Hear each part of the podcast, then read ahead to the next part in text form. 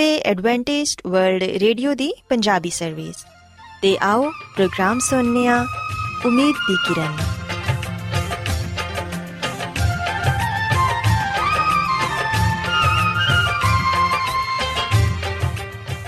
ਸਾਥਿਓ, ਮੈਂ ਤੁਹਾਡੀ ਮੇਜ਼ਬਾਨ ਫਰਾਸਲੀਮ ਪ੍ਰੋਗਰਾਮ ਉਮੀਦ ਦੀ ਕਿਰਨ ਦੇ ਨਾਲ ਤੁਹਾਡੀ ਖidmat 'ਚ ਹਾਜ਼ਰ ਹਾਂ ਸਾਡੀ ਪੂਰੀ ਟੀਮ ਵੱਲੋਂ ਪ੍ਰੋਗਰਾਮ ਸੁਣਨ ਵਾਲੇ ਸਾਰੇ ਸਾਥੀਆਂ ਨੂੰ ਸਾਡਾ ਪਿਆਰ ਭਰਾ ਸਲਾਮ। ਕਬੂਲ ਹੋਏ। ਸਾਥਿਓ, ਉਮੀਦ ਕਰਨੇ ਆ ਕਿ ਤੁਸੀਂ ਸਾਰੇ ਖੁਦਾ ਤਾਲਾ ਦੇ ਫਜ਼ਲੋ ਕਰਮ ਨਾਲ ਖੈਰੀਅਤ ਨਾਲ ਹੋ। ਤੇ ਸਾਡੀ ਇਹ ਦੁਆ ਹੈ ਕਿ ਤੁਸੀਂ ਜਿੱਥੇ ਕਿਤੇ ਵੀ ਰਹੋ, ਖੁਦਾਵੰਦ ਖੁਦਾ ਤੁਹਾਡੇ ਨਾਲ ਹੋਣ ਤੇ ਤੁਹਾਡੀ ਹਿਫਾਜ਼ਤ ਤੇ ਰਹਿਨਮਾਈ ਕਰਨ। ਸਾਥਿਓ, ਇਸ ਤੋਂ ਪਹਿਲਾਂ ਕਿ ਅੱਜ ਦੇ ਪ੍ਰੋਗਰਾਮ ਨੂੰ ਸ਼ੁਰੂ ਕੀਤਾ ਜਾਏ, ਆਓ ਪਹਿਲਾਂ ਪ੍ਰੋਗਰਾਮ ਦੀ ਤਫਸੀਲ ਸੁਣ ਲਵੋ। ਤੇ ਪ੍ਰੋਗਰਾਮ ਦੀ ਤਫਸੀਲ ਕੁਝ ਇਸ ਤਰ੍ਹਾਂ ਹੈ ਕਿ ਪ੍ਰੋਗਰਾਮ ਦਾ ਆਗਾਜ਼ ਇੱਕ ਖੂਬਸੂਰਤ ਗੀਤ ਨਾਲ ਕੀਤਾ ਜਾਏਗਾ। ਤੇ ਗੀਤ ਦੇ ਬਾਅਦ ਖਾਨਦਾਨੀ ਜ਼ਿੰਦਗੀ ਦਾ ਪ੍ਰੋਗਰਾਮ ਪੇਸ਼ ਕੀਤਾ ਜਾਏਗਾ। ਇਸ ਤੋਂ ਬਾਅਦ ਖੁਦਾਵੰਦ ਦੇ ਜ਼ਿੰਦਗੀ ਬਖਸ਼ ਕਲਾਮ ਚੋਂ ਪੈਗਾਮ ਪੇਸ਼ ਕੀਤਾ ਜਾਏਗਾ, ਜਿਹੜਾ ਕਿ ਸਾਡੇ ਕਦਮਾਂ ਦੇ ਲਈ ਚਿਰਾਗ ਤੇ ਸਾਡੀ ਰਾਹ ਦੇ ਲਈ ਰੋਸ਼ਨੀ ਹੈ। ਸੋ ਆਓ ਸਾਥੀਓ, ਪ੍ਰੋਗਰਾਮ ਦਾ ਆਗਾਜ਼ ਇਸ ਰੂਹਾਨੀ ਗੀਤ ਨਾਲ ਕਰਨੇ ਆ।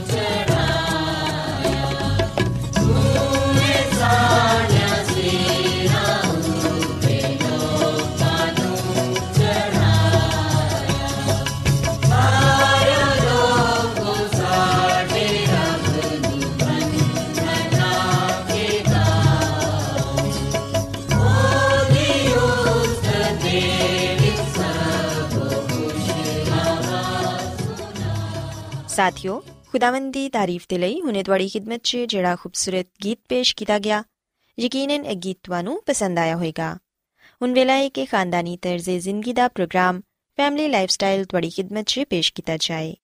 ਸੋ ਸਾਥਿਓ, ਅੱਜ ਦੇ ਪ੍ਰੋਗਰਾਮ 'ਚ ਮੈਂ ਤੁਹਾਨੂੰ ਇਹ ਦੱਸਾਂਗੀ ਕਿ ਅਸੀਂ ਆਪਣੇ ਖਾਨਦਾਨੀ ਝਗੜਿਆਂ ਨੂੰ ਕਿਵੇਂ ਖਤਮ ਕਰ ਸਕਨੇ ਆ।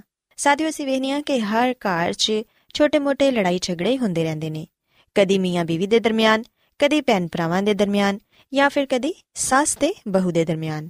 ਇਸ ਤੋਂ ਇਲਾਵਾ ਖਾਨਦਾਨ 'ਚ ਤੇ ਰਿਸ਼ਤੇਦਾਰਾਂ 'ਚ ਵੀ ਲੜਾਈ ਝਗੜੇ ਹੁੰਦੇ ਨੇ ਤੇ ਕਈ ਦਫਾ ਤੇ ਛੋਟੀ ਜਿਹੀ ਗੱਲ ਨੂੰ ਇੰਨਾ ਵੱਡਾ ਬਣਾ ਦਿੱਤਾ ਜਾਂਦਾ ਹੈ ਕਿ ਸਦੀਆਂ ਬੀਤ ਜਾਂਦੀਆਂ ਨੇ ਤੇ ਰਿਸ਼ਤੇਦਾਰ ਆਪਸ 'ਚ ਇੱਕ ਦੂਸਰੇ ਨੂੰ ਵੇਖਣਾ ਤੱਕ ਪਸੰਦ ਨਹੀਂ ਕਰਦੇ।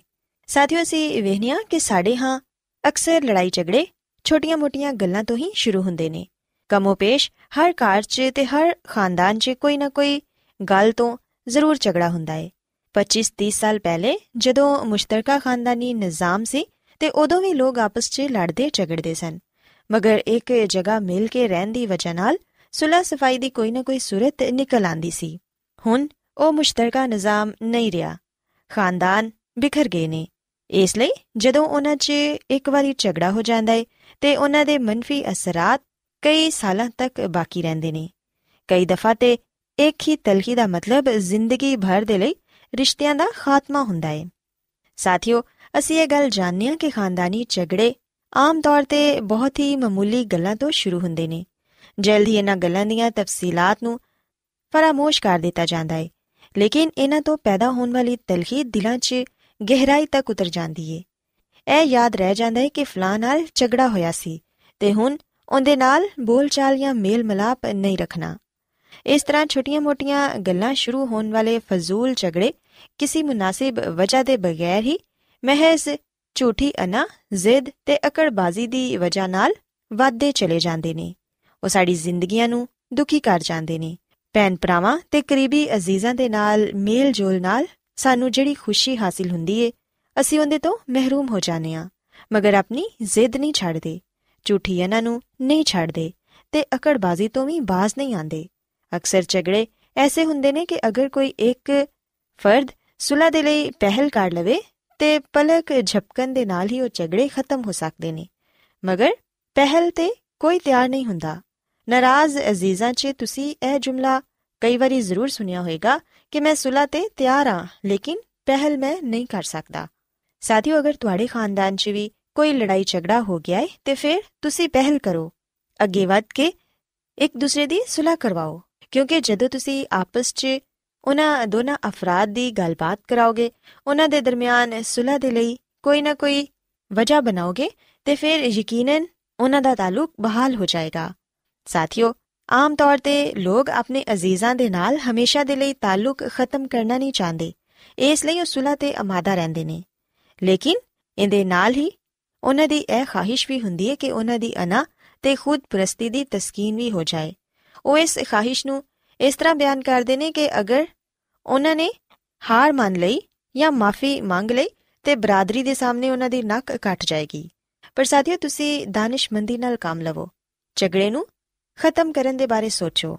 ਇਸ ਤੋਂ ਇਲਾਵਾ, ਅਗਰ ਦੋ ਅਫਰਾਦ ਆਪਸ 'ਚ ਲੜ ਰਹੇ ਨੇ ਭੈਣ ਭਰਾ ਲੜ ਰਹੇ ਨੇ ਜਾਂ ਦੋ ਰਿਸ਼ਤੇਦਾਰ ਆਪਸ 'ਚ ਲੜ ਰਹੇ ਨੇ, ਤੇ ਤੁਹਾਨੂੰ ਇਹ ਚਾਹੀਦਾ ਹੈ ਕਿ ਤੁਸੀਂ ਉਹਨਾਂ ਦੇ ਝਗੜੇ 'ਚ ਮਦਾਖਲਤ ਕਰੋ ਤੇ ਦੋਨਾਂ ਨੂੰ ਸਬਰੋ ਤਹਮਲ ਨਾਲ ਗੱਲ ਕਰਨ ਦੀ ਨਸੀਹਤ ਕਰੋ।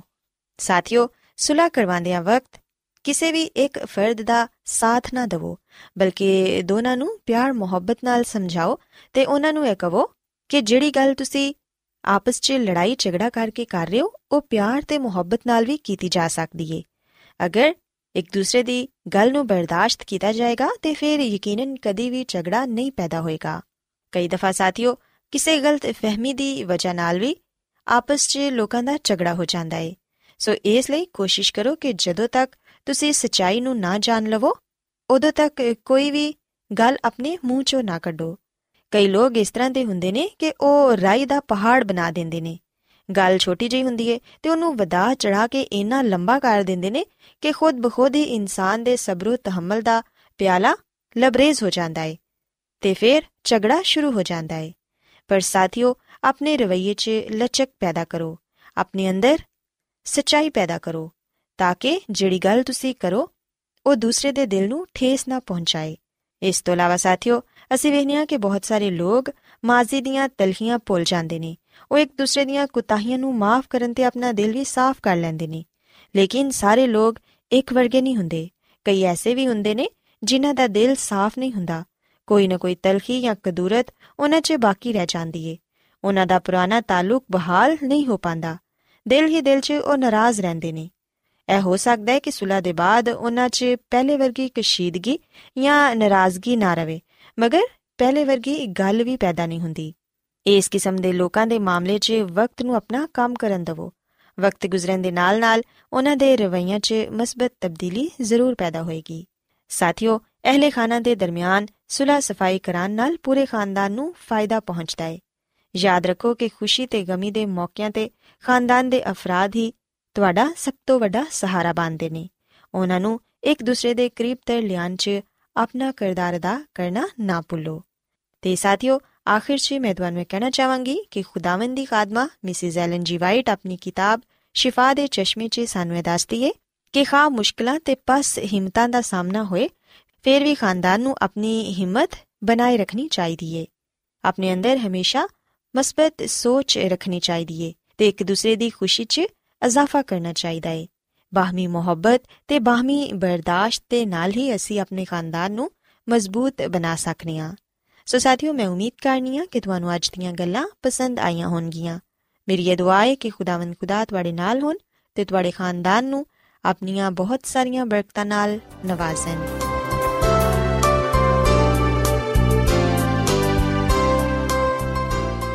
ਰੋਜ਼ਾਨਾ ਐਡਵੈਂਟਿਸਟ ਵਰਲਡ ਰੇਡੀਓ 24 ਘੰਟੇ ਦਾ ਪ੍ਰੋਗਰਾਮ ਜਨੂਬੀ ਏਸ਼ੀਆ ਦੇ ਲਈ ਪੰਜਾਬੀ ਉਰਦੂ ਅੰਗਰੇਜ਼ੀ ਸਿੰਧੀ ਤੇ ਦੂਜੀਆਂ ਬਹੁਤ ਸਾਰੀਆਂ ਜ਼ੁਬਾਨਾਂ ਵਿੱਚ ਨਸ਼ਰ ਕਰਦਾ ਹੈ ਸਿਹਤ ਮਤਵਾਜ਼ਨ ਖੁਰਾਕ تعلیم ਖਾਨਦਾਨੀ ਜ਼ਿੰਦਗੀ ਤੇ ਬਾਈਬਲ ਮੁਕੱਦਸ ਨੂੰ ਸਮਝਣ ਦੇ ਲਈ ਐਡਵੈਂਟਿਸਟ ਵਰਲਡ ਰੇਡੀਓ ਜ਼ਰੂਰ ਸੁਨੋ ਸਾਡੀ ਪੰਜਾਬੀ ਸਰਵਿਸ ਦਾ ਪਤਾ ਲਿਖ ਲਵੋ incharge programme Umeed di Kiran post box number 32 Lahore Pakistan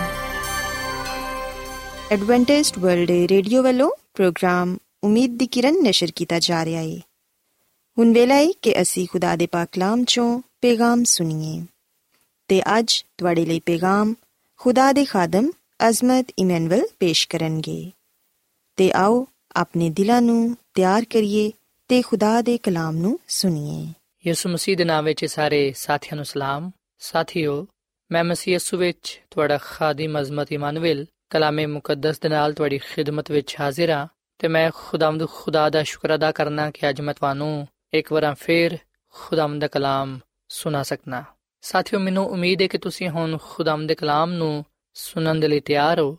ਆਓ ਆਪਣੇ ਈਮਾਨ ਦੀ ਮਜ਼ਬੂਤੀ ਤੇ ਈਮਾਨ ਦੀ ਤਰੱਕੀ ਦੇ ਲਈ ਖੁਦਾਵੰਦ ਦੇ ਕਲਾਮ ਨੂੰ ਸੁਣਨੇ ਆ ਅੱਜ ਅਸੀਂ ਖੁਦਾਵੰਦ ਦੇ ਕਲਾਮ ਚੋਂ ਇਸ ਗੱਲ ਨੂੰ ਸਿੱਖਾਂਗੇ ਕਿ ਖੁਦਾਵੰਦ ਸਾਨੂੰ ਆਪਣੀ ਖਿਦਮਤ ਦੇ ਲਈ ਬੁਲਾਉਂਦਾ ਹੈ ਤਾਂ ਕਿ ਅਸੀਂ ਲੋਕਾਂ ਤੱਕ ਨਜਾਤ ਦੇ ਪੈਗਾਮ ਨੂੰ ਲੈ ਕੇ ਜਾਈਏ ਸਾਥੀਓ ਖੁਦਾਵੰਦ ਦਾ ਕਲਾਮ ਸਾਨੂੰ ਇਸ ਗੱਲ ਦੀ تعلیم ਦਿੰਦਾ ਹੈ ਕਿ ਖੁਦਾਵੰਦ ਹਰ ਇੱਕ ਸ਼ਖਸ ਨੂੰ ਆਪਣੀ ਖਿਦਮਤ ਦੇ ਲਈ ਬੁਲਾਉਂਦਾ ਹੈ ਖੁਦਾਵੰਦ ਇਸ ਦੁਨੀਆ ਵਿੱਚ ਰਹਿਣ ਵਾਲੇ ਹਰ ਭਰਾ ਨੂੰ ਹਰ ਭੈਣ ਨੂੰ ਨਜਾਤ ਦਾ ਪੈਗਾਮ ਦਿੰਦਾ ਹੈ ਤਾਂ ਕਿ ਉਹ ਲੋਕਾਂ ਤੱਕ ਉਹਦੇ ਪੈਗਾਮ ਨੂੰ ਲੈ ਕੇ ਜਾ ਸਕਣ ਸਾਥੀਓ, ਅਸੀਂ ਮਤੀ ਦੀ ਅੰਜੀਲ ਦੇ 28ਵੇਂ ਬਾਬ ਦੀ 18ਵੀਂ ਤੇ 19ਵੀਂ ਆਇਤ ਵਿੱਚ ਆ ਗੱਲ ਪੜ੍ਹਨੇ ਆ ਕਿ ਯਿਸੂ ਮਸੀਹ ਨੇ ਉਹਨਾਂ ਦੇ ਕੋਲ ਆ ਕੇ ਉਹਨਾਂ ਨੂੰ ਆ ਗੱਲਾਂ ਕਹੀਆਂ ਤੇ ਫਰਮਾਇਆ ਕਿ ਆਸਮਾਨ ਤੇ ਜ਼ਮੀਨ ਦਾ ਕੁੱਲ ਇਖਤਿਆਰ ਮੈਨੂੰ ਦਿੱਤਾ ਗਿਆ ਹੈ। ਸੋ ਤੁਸੀਂ ਜਾ ਕੇ ਸਾਰੇ ਕੌਮਾਂ ਨੂੰ ਸ਼ਾਗਿਰਦ ਬਣਾਓ, ਉਹਨਾਂ ਨੂੰ ਬਾਪ ਤੇ ਬੇਟੇ ਤੇ ਰੂਲ ਕੁਦਸ ਦੇ ਨਾਮ ਤੇ ਬਪਤਿਸਮਾ ਦਿਵੋ। ਸੋ ਸਾਥੀਓ, ਅਸੀਂ ਬਾਈਬਲ ਮੁਕੱਦਸ ਦੇ ਇਸ ਹਵਾਲੇ ਵਿੱਚ ਖੁਦਾ ਦਾ ਆਵਾਜ਼ੇ ਪੈਗਾਮ ਪਾਣੇ ਆ ਕਿ ਖੁਦਾਵੰਦ ਸਾਨੂੰ ਫਰਮਾਂਦਾ ਹੈ ਕਿ ਜਾਓ ਤੇ ਸਾਰੇ ਕੌਮਾਂ ਨੂੰ ਸ਼ਾਗਿਰਦ ਬਣਾਓ ਤੇ ਉਹਨਾਂ ਨੂੰ ਬਾਪ ਤੇ ਬੇਟੇ ਤੇ ਰੂਲ ਕੁਦਸ ਦੇ ਨਾਮ ਤੇ ਬਪਤਿਸਮਾ ਦਿਵੋ। ਸੋ ਖੁਦਾਵੰਦ ਨੇ ਸਾਨੂੰ ਆ ਹੁਕਮ ਦਿੱਤਾ ਹੈ ਕਿ ਅਸੀਂ ਨਿਜਾਤ ਦਾ ਪੈਗਾਮ ਲੋਕਾਂ ਤੱਕ ਲੈ ਕੇ ਜਾਈਏ ਤਾਂ ਕਿ ਲੋਕ ਨਿਜਾਤ ਦੇ ਪੈਗਾਮ ਨੂੰ ਕਬੂਲ ਕਰਕੇ ਅਬਦੀ ਜ਼ਿੰਦਗੀ ਪਾ ਸਕਣ।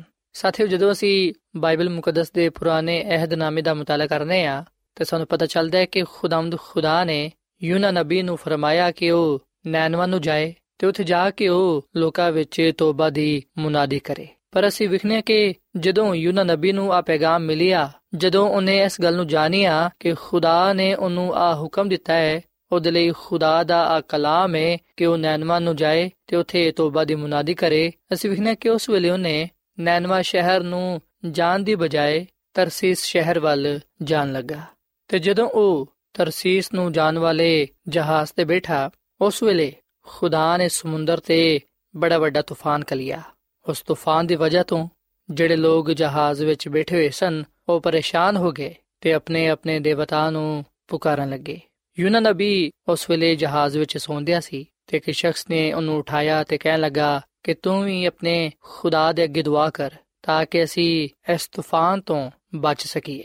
ਸਾਥੀ ਉਸ ਵੇਲੇ ਯੂਨਾ ਨਬੀ ਇਸ ਗੱਲ ਨੂੰ ਜਾਣ ਗਿਆ ਕਿ ਜਿਹੜਾ ਸਮੁੰਦਰ ਵਿੱਚ ਤੂਫਾਨ ਆਇਆ ਹੈ, ਆ ਉਹਦੀ ਹੀ ਵਜ੍ਹਾ ਤੋਂ ਆਇਆ ਹੈ। ਕਿਉਂਕਿ ਖੁਦਾ ਨੇ ਤੇ ਉਹਨੂੰ ਆ ਹੁਕਮ ਦਿੱਤਾ ਸੀ ਕਿ ਉਹ ਨੈਨਵਾ ਨੂੰ ਜਾਏ ਤੇ ਉਥੋਂ ਦੇ ਲੋਕਾਂ ਵਿੱਚ ਤੋਬਾ ਦੀ ਮੁਨਾਦੀ ਕਰੇ, ਪਰ ਉਹ ਖੁਦਾ ਦੇ ਹੁਕਮ ਦੇ ਖਿਲਾਫ ਚਲਿਆ ਹੈ। ਉਹਨੇ ਖੁਦਾ ਦੇ ਹੁਕਮ ਨੂੰ ਨਜ਼ਰਅੰਦਾਜ਼ ਕੀਤਾ, ਖੁਦਾ ਦੇ ਹੁਕਮ ਨੂੰ ਨਾ ਮੰਨਿਆ, ਉਹ ਨੈਨਵਾ ਨੂੰ ਜਾਣ ਦੀ ਬਜਾਏ ਤਰਸੀਸ ਨੂੰ ਜਾਣ ਦਿਆ ਯੂਨਾ ਨਬੀ ਨੇ ਲੋਕਾਂ ਨੂੰ ਆ ਗੱਲ ਕਹੀ ਕਿ ਤੁਸੀਂ ਮੈਨੂੰ ਸਮੁੰਦਰ ਵਿੱਚ ਸੁੱਟ ਦਿਵੋ, ਕਿਉਂਕਿ ਆ ਤੂਫਾਨ ਮੇਰੀ ਵਜ੍ਹਾ ਤੋਂ ਆਇਆ ਹੈ। ਤੇ ਜਦੋਂ ਤੁਸੀਂ ਮੈਨੂੰ ਸਮੁੰਦਰ ਵਿੱਚ ਸੁੱਟੋਗੇ, ਉਸ ਵੇਲੇ ਤੁਸੀਂ ਮਹਿਫੂਜ਼ ਹੋ ਜਾਓਗੇ। ਤੁਸੀਂ ਬਚ ਜਾਓਗੇ। ਲੋਕਾਂ ਨੇ ਉਸ ਵੇਲੇ ਤੇ ਯੂਨਾ ਨਬੀ ਦੀ ਗੱਲ ਨੂੰ ਨਾ ਮੰਨਿਆ, ਪਰ ਜਦੋਂ ਉਹਨਾਂ ਨੇ ਕੋਰਾ ਪਾਇਆ, ਉਸ ਵੇਲੇ ਉਸ ਕੋਰੇ ਤੇ ਯੂਨਾ ਨਬੀ ਦਾ ਨਾਮ ਨਿਕਲਿਆ। ਤੇ ਆਖਰਕਾਰ ਉਹਨਾਂ ਨੇ ਫਿਰ ਯੂਨਾ ਨਬੀ ਨੂੰ ਸਮੁੰਦਰ ਵਿੱਚ ਸੁੱਟ ਦਿੱਤਾ। ਤੇ ਅਸੀਂ ਯੂਨਾ ਨਬੀ ਦੀ ਕਿਤਾਬ ਦੇ ਪਹਿਲੇ ਬਾਬ ਦੀ 17ਵੀਂ ਆਇਤ ਵਿੱਚ ਇਹ ਗੱਲ ਪੜ੍ਹਨੇ ਆ ਕਿ ਖੁਦਾ ਨੇ ਇੱਕ ਵੱਡੀ ਮੱਛਲੀ ਮੁਕਰਰ ਕੀਤੀ ਹੋਈ ਸੀ। ਉਸ ਮੱਛਲੀ ਨੇ ਯੂਨਾ ਨੂੰ ਲਿਆ ਤੇ ਆਪਣੇ ਪੇਟ ਵਿੱਚ ਰੱਖਿਆ। ਤੇ ਉਸ ਵੇਲੇ ਯੂਨਾ ਨਬੀ ਨੇ ਮੱਛਲੀ ਦੇ ਪੇਟ ਵਿੱਚ ਆਪਣੇ ਗੁਨਾਹ ਦਾ ਇਕਰਾਰ ਕੀਤਾ, ਤੋਬਾ ਕੀਤੀ ਤੇ ਆਪਣੇ ਆਪ ਨੂੰ ਖੁਦਾ ਦੇ ਹਜ਼ੂਰ ਖਾਕਸਾਰ ਬਣਾਇਆ। ਖੁਦਾਵੰਦ ਕੋਲੋਂ ਮਾਫੀ ਮੰਗੀ। ਸਾਥੀਓ, ਤਿੰਨ ਦਿਨ ਰਾਤ ਯੂਨਾ ਨਬੀ ਮੱਛਲੀ ਦੇ ਪੇਟ ਵਿੱਚ ਰਹੇ। ਆਖਰਕਾਰ ਖੁਦਾ ਨੇ ਮੱਛਲੀ ਨੂੰ ਹੁਕਮ ਦਿੱਤਾ ਤੇ ਮੱਛਲੀ ਨੇ ਖੁਦਾ ਦੇ ਹੁਕਮ ਦੇ ਮੁਤਾਬਿਕ ਯੂਨਾ ਨਬੀ ਨੂੰ ਆਪਣੇ ਪੇਟ ਚੋਂ ਕੱਢਿਆ ਤੇ ਖੁਸ਼ਕੀ ਤੇ ਰੱਖਿਆ। ਤੇ ਫਿਰ ਸਾਥੀਓ ਸਿੱਖਨੇ ਕਿ ਬਾਈਬਲ ਮੁਕੱਦਸਾ ਗੱਲ ਬਿਆਨ ਕਰਦੀ ਹੈ ਕਿ ਯੂਨਾ ਨਬੀ ਖੁਦਾ ਦੇ ਕਲਾਮ ਦੇ ਮੁਤਾਬਿਕ ਨੈਨਵਾ ਨੂੰ ਗਿਆ ਤੇ ਉੱਥੇ ਉਹ ਲੋਕਾਂ ਨੂੰ ਨਿਜਾਤ ਦਾ ਪੈਗਾਮ ਦੇਣ ਲੱਗਾ। ਤੇ ਲੋਕਾਂ ਨੇ ਉਸ ਪੈਗਾਮ ਨੂੰ ਸੁਨਿਆ ਉਸ ਪੈਗਾਮ ਤੇ ਉਹ ਈਮਾਨ ਲਿਆਏ, ਉਹਨਾਂ ਨੇ ਤੋਬਾ ਕੀਤੀ ਤੇ ਖੁਦਾਵੰਦ ਕੋਲੋਂ ਆਪਣੇ ਗੁਨਾਹਾਂ ਦੀ ਮਾਫੀ ਮੰਗੀ ਤੇ ਖੁਦਾ ਨੇ ਵੀ ਉਹਨਾਂ ਦੀ ਦੁਆਵਾਂ ਨੂੰ ਸੁਨਿਆ ਤੇ ਉਹਨਾਂ ਨੂੰ ਨਿਜਾਤ ਬਖਸ਼ੀ। ਸਾਥੀਓ, ਅੱਜ ਵੀ ਬਹੁਤ ਸਾਰੇ ਐਸੇ ਲੋਕ ਨੇ ਜਿਹੜੇ ਕਿ ਯੂਨਾ ਵਾਂਗੂਦੇ ਨੇ। ਖੁਦਾਵੰਦ ਉਹਨਾਂ ਨੂੰ ਨੈਨਵਾ ਵੱਲ ਜਾਣ ਨੂੰ ਕਹਿੰਦਾ ਹੈ, ਪਰ ਉਹ ਤਰਸੀਸ ਵੱਲ ਭੱਜਦੇ ਨੇ। ਯਾਦ ਰੱਖੋ ਕਿ ਜਿੱਥੇ ਖੁਦਾਵੰਦ ਜ਼ਰੂਰਤ ਮਹਿਸੂਸ ਕਰਦਾ ਹੈ, ਉੱਥੇ ਹੀ ਉਹ ਆਪਣੇ ਲੋਕਾਂ ਨੂੰ ਕਲਦਾ ਹੈ। ਸੋ ਅਸੀਂ ਆਪਣੀ ਮਰਜ਼ੀ ਜਾਂ ਆਪਣੀ ਖੁਸ਼ੀ ਨਾ ਚਾਹੀਏ, ਬਲਕਿ ਅਸੀਂ ਖੁਦਾ ਦੀ ਮਰਜ਼ੀ ਨੂੰ ਪੂਰਾ ਕਰੀਏ। ਜਿਵੇਂ ਖੁਦਾਵੰਦ ਸਾਨੂੰ ਕਹਿੰਦਾ ਹੈ, ਅਸੀਂ ਉਸੇ ਤਰ੍ਹਾਂ ਹੀ ਕਰੀਏ। ਸਾਥੀਓ, ਅਗਰ ਖੁਦਾ ਚਾਹੇ, ਤੇ ਉਹ ਦੂਜੀ ਮਖਲੂਕ ਨੂੰ ਆਪਣੇ ਜਲਾਲ ਦੇ ਲਈ ਇਸਤੇਮਾਲ ਕਰ ਸਕਦਾ ਹੈ। ਜਿਸ ਤਰ੍ਹਾਂ ਖੁਦਾ ਨੇ ਮਛਲੀ ਨੂੰ ਇਸਤੇਮਾਲ ਕੀਤਾ ਖੁਦਾਵੰਦ ਉਸੇ ਤਰ੍ਹਾਂ ਦੂਜੀਆਂ ਸ਼ਾਵਾਂ ਨੂੰ ਇਸਤੇਮਾਲ ਕਰ ਸਕਦਾ ਹੈ ਪਰ ਅਸੀਂ ਵਿਖਨੇ ਕਿ ਖੁਦਾਵੰਦ ਨੇ ਸਾਨੂੰ ਆ ਸ਼ਰਫ ਬਖਸ਼ਿਆ ਹੈ ਕਿ ਅਸੀਂ ਆਪਣੇ ਆਪ ਨੂੰ ਉਹਦੇ ਜਲਾਲ ਦੇ ਲਈ ਇਸਤੇਮਾਲ ਕਰੀਏ ਸੋ ਅਸੀਂ ਉਹਦੇ ਕਲਾਮ ਤੋਂ ਦੂਰ ਨਾ ਭਜੀਏ ਅਸੀਂ ਉਹਦੀ ਖਿਦਮਤ ਕਰਨ ਤੋਂ ਨਾ ਘਬਰਾਈਏ ਬਲਕਿ ਅਸੀਂ ਦਿਲੋਂ ਜਾਨ ਦੇ ਨਾਲ ਆਪਣੇ ਆਪ ਨੂੰ ਉਹਦੇ سپرد ਕਰੀਏ ਤਾਂ ਕਿ ਮਸੀਹ ਦੀ ਕੂਵਤ ਸਾਡੇ ਜ਼ਿੰਦਗੀਆਂ ਤੋਂ ਆਪਣਾ ਜਲਾਲ ਜ਼ਾਹਿਰ ਕਰੇ ਤੇ ਜਿਵੇਂ ਅਸੀਂ ਬਚਾਏ ਗਏ ਹਾਂ ਲੋਕਾਂ ਨੂੰ ਵੀ ਅਸੀਂ ਉਹਦੇ ਹਜ਼ੂਰ ਲਿਆਈਏ ਤਾਂ ਕਿ ਉਹ ਵੀ ਨਜਾਤ ਪਾ ਕੇ ਹਮੇਸ਼ਾ ਦੀ ਜ਼ਿੰਦਗੀ ਪਾ ਸਕਣ ਸਾਥੀਓ, ਅਸੀਂ ਬਾਈਬਲ ਮੁਕੱਦਸ ਦੇ ਪੁਰਾਣੇ ਏਧਨਾਮੇ ਵਿੱਚ ਇਸ ਗੱਲ ਨੂੰ ਵੀ ਪੜਨ ਵਾਲੇ ਤੇ ਜਾਣਨ ਵਾਲੇ ਬਾਨੇ ਆ ਕਿ ਖੁਦਾ ਨੇ ਇੱਕ ਛੋਟੀ ਇਸرائیਲੀ ਲੜਕੀ ਨੂੰ ਆਪਣੇ ਜਲਾਲ ਦੇ ਲਈ ਇਸਤੇਮਾਲ ਕੀਤਾ।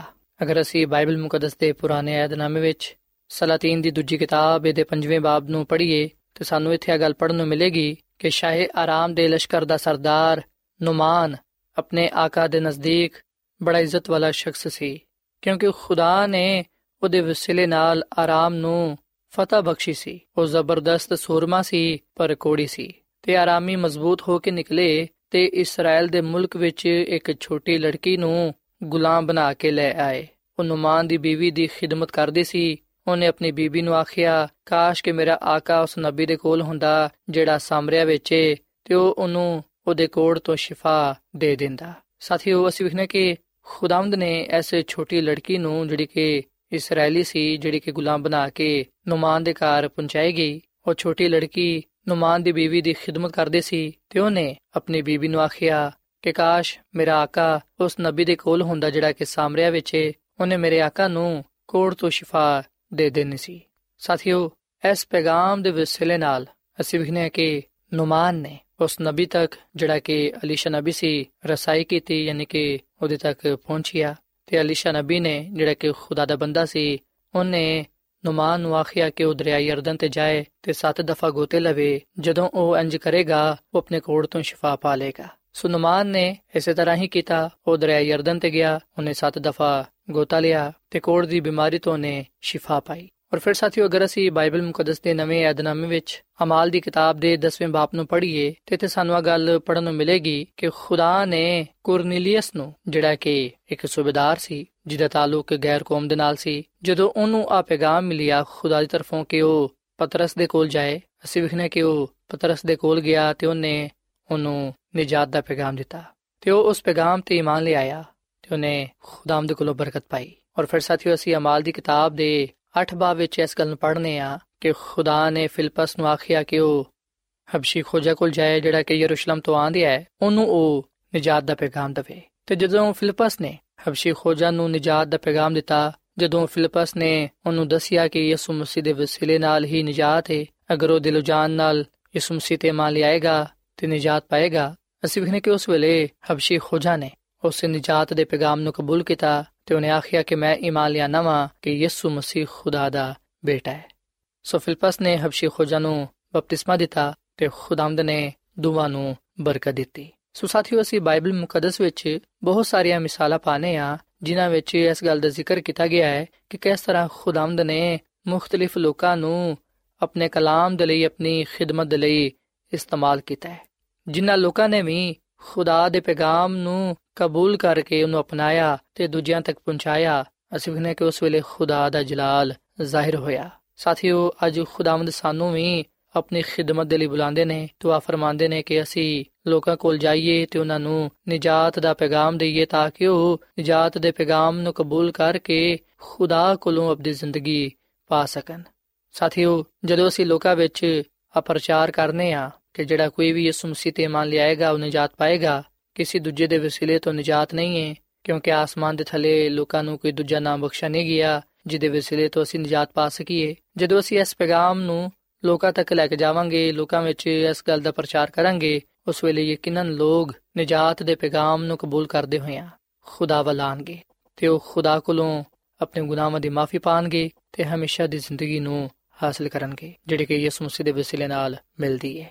ਸਾਥੀਓ ਅੱਜ ਅਸੀਂ ਆਪਣੇ ਆਪ ਨੂੰ ਖੁਦਾ ਦੀ ਖਿਦਮਤ ਦੇ ਲਈ ਪੇਸ਼ ਕਰੀਏ ਖੁਦਾ ਨੂੰ ਕਹੀਏ ਕਿ ਖੁਦਾਵੰਦ ਮੈਂ ਤੇਰੀ ਖਿਦਮਤ ਕਰਨ ਦੇ ਲਈ ਹਾਜ਼ਰ ਹਾਂ ਤੂੰ ਮੈਨੂੰ ਕੱਲ ਅਸੀਂ ਬਾਈਬਲ ਮੁਕੱਦਸ ਦੇ ਪੁਰਾਣੇ ਅਹਿਦਨਾਮੇ ਵਿੱਚ ਯਸਾਇਆ ਨਬੀ ਦੀ ਕਿਤਾਬ ਦੇ 6 ਬਾਬ ਵਿੱਚ ਆ ਗੱਲ ਪੜ੍ਹਨੇ ਆ ਕਿ ਜਦੋਂ ਯਸਾਇਆ ਨਬੀ ਨੇ ਖੁਦਾ ਦੇ ਜਲਾਲ ਨੂੰ ਵੇਖਿਆ ਉਸ ਵੇਲੇ ਉਹਨੇ ਆਪਣੇ ਆਪ ਨੂੰ ਗੁਨਾਹਗਾਰ تسلیم ਕੀਤਾ ਆਪਣੇ ਗੁਨਾਹਾਂ ਦੀ ਮਾਫੀ ਮੰਗੀ ਤੇ ਖੁਦਾ ਨੇ ਵੀ ਉਹਦੇ ਗੁਨਾਹਾਂ ਨੂੰ ਮਾਫ ਕੀਤਾ ਤੇ ਜਦੋਂ ਖੁਦਾਵੰਦ ਨੇ ਉਹਦੇ ਗੁਨਾਹਾਂ ਨੂੰ ਬਖਸ਼ ਦਿੱਤਾ, ਉਹਨੂੰ ਪਾਕ ਸਾਫ਼ ਕੀਤਾ, ਉਸ ਵੇਲੇ ਖੁਦਾਵੰਦ ਨੇ ਉਹਦੇ ਨਾਲ ਆ ਕਲਾਮ ਕੀਤਾ ਕਿ ਮੈਂ ਕਿਨੂੰ ਕੱਲਣਾ ਕਿਹੜਾ ਮੇਰੇ ਵੱਲੋਂ ਜਾਏਗਾ? ਯਸਾਇਆ ਨਬੀ ਨੇ ਆ ਜਵਾਬ ਦਿੱਤਾ ਕਿ ਖੁਦਾਵੰਦ ਮੈਂ ਹਾਜ਼ਰ ਹਾਂ ਤੂੰ ਮੈਨੂੰ ਕੱਲ ਸੋ ਸਾਥੀਓ, ਜਦੋਂ ਅਸੀਂ ਯਿਸੂ ਮਸੀਹ ਤੇ ਮੰਨ ਲਿਆਨੇ ਆ, ਆਪਣੇ ਗੁਨਾਹਾਂ ਤੋਂ ਨਿਜਾਤ ਪਾਣੇ ਆ, ਉਸ ਵੇਲੇ ਸਾਡੇ ਲਈ ਆ ਜ਼ਰੂਰੀ ਹੁੰਦਾ ਹੈ ਕਿ ਜਿਸ ਤਰ੍ਹਾਂ ਅਸੀਂ ਯਿਸੂ ਮਸੀਹ ਦੇ ਕੋਲ ਆਏ ਆ, ਅਸੀਂ ਦੂਜਿਆਂ ਨੂੰ ਵੀ ਯਿਸੂ ਮਸੀਹ ਦੇ ਕੋਲ ਲੈ ਕੇ ਆਈਏ, ਤਾਂ ਕਿ ਜਿਸ ਤਰ੍ਹਾਂ ਅਸੀਂ ਨਿਜਾਤ ਪਾਈਏ, ਉਹ ਵੀ ਨਿਜਾਤ ਪਾ ਸਕਣ। ਸਾਥੀਓ, ਖੁਦਾ ਦੀ ਖਾਦਮਾ, ਮਿਸਿਸ ਐਲਨ ਜੀ ਵਾਈਟ ਆਪਣੀ ਕਿਤਾਬ ਸ਼ਿਫਾ ਦੇ ਚਸ਼ਮੇ ਦੇ ਸਫਾ ਨੰਬਰ 452 ਵਿੱਚ ਆ ਗੱਲ ਲਿਖਦੀ ਏ, ਅਗਰ ਖੁਦਾਵੰਦ ਸਾਡੇ ਕੋਲੋਂ ਆ ਚਾਹੁੰਦਾ ਹੈ ਕਿ ਅਸੀਂ ਨੈਨਵਾ ਵਿੱਚ ਪੈਗਾਮ ਸੁਣਾਉਣ ਦੇ ਲਈ ਜਾਈਏ ਤੇ ਖੁਦਾਵੰਦ ਉਸ ਵੇਲੇ ਆ ਪਸੰਦ ਨਹੀਂ ਕਰੇਗਾ ਕਿ ਅਸੀਂ ਯਾਫਾ ਨੂੰ ਚਲੇ ਜਾਈਏ। ਉਹਦੇ ਕੋਲ ਸਾਨੂੰ ਉਸ ਜਗ੍ਹਾ ਤੇ ਕੱਲਣ ਦੀ ਵਜ੍ਹਾ ਮੌਜੂਦ ਹੈ ਜਿਹੜੀ ਰਾਹ ਤੇ ਉਹਨੇ ਸਾਡੇ ਕਦਮਾਂ ਦੀ ਰਹਿਨਮਾਈ ਕਰਨੀ ਹੈ ਅਸੀਂ ਉਹਦੇ ਤੇ ਚੱਲੀਏ। ਸ਼ਾਇਦ ਉਸ ਜਗ੍ਹਾ ਤੇ ਕੋਈ ਐਸਾ ਜ਼ਰੂਰਤਮੰਦ ਹੋਏ ਜਿਹਨੂੰ ਸਾਡੀ ਮਦਦ ਦੀ ਜ਼ਰੂਰਤ ਹੋਏ, ਜਿਹਦੀ ਅਸੀਂ ਮਦਦ ਕਰ ਸਕਨੇ ਆ। ਉਹ ਜਿਨੇ ਹਬਸ਼ੀ ਖੋਜਾ ਦੇ ਕੋਲ, ਫਿਲਪਸ ਨੂੰ, ਰੂਮੀ ਸਰਦਾਰ ਦੇ ਕੋਲ, ਪਤਰਸ ਨੂੰ ਤੇ ਛੋਟੀ ਇਸرائیਲੀ ਲੜਕੀ ਨੂੰ ਨੁਮਾਨ ਦੇ ਕੋਲ ਕਲਿਆ ਉਹੀ ਅੱਜ ਭਰਾਵਾਂ ਨੂੰ ਤੇ ਪੈਨਾ ਨੂੰ ਆਪਣਾ ਨੁਮਾਇੰਦਾ ਬਣਾ ਕੇ ਜ਼ਰੂਰਤਮੰਦਾਂ ਦੇ ਕੋਲ ਕਲਦਾ ਹੈ, ਜਿਨ੍ਹਾਂ ਨੂੰ ਅਲਾਹੀ ਮਦਦ ਤੇ ਰਹਿਨਮਾਈ ਦੀ ਜ਼ਰੂਰਤ ਹੈ ਸੋ ਸਾਥੀਓ, ਆਓ ਅੱਜ ਅਸੀਂ ਖੁਦਾ ਦੇ ਕਲਾਮ ਨੂੰ ਪਾਉਂਦੇ ਹੋਇਆਂ ਉਹਦੇ ਤੇ ਅਮਲ ਕਰੀਏ। ਜਿਵੇਂ ਕਿ ਖੁਦਾ ਨੇ ਸਾਨੂੰ ਆ ਹੁਕਮ ਦਿੱਤਾ ਹੈ ਕਿ ਜਾਓ ਸਾਰੇ ਕੌਮਾਂ ਨੂੰ ਸ਼ਾਗਿਰਦ ਬਣਾਓ, ਉਹਨਾਂ ਨੂੰ ਬਾਪ ਤੇ ਬੇਟੇ ਤੇ ਰੂਲ ਕੁਦਸ ਦੇ ਨਾਮ ਤੇ ਬਪਤਿਸਮਾ ਦਿਵੋ।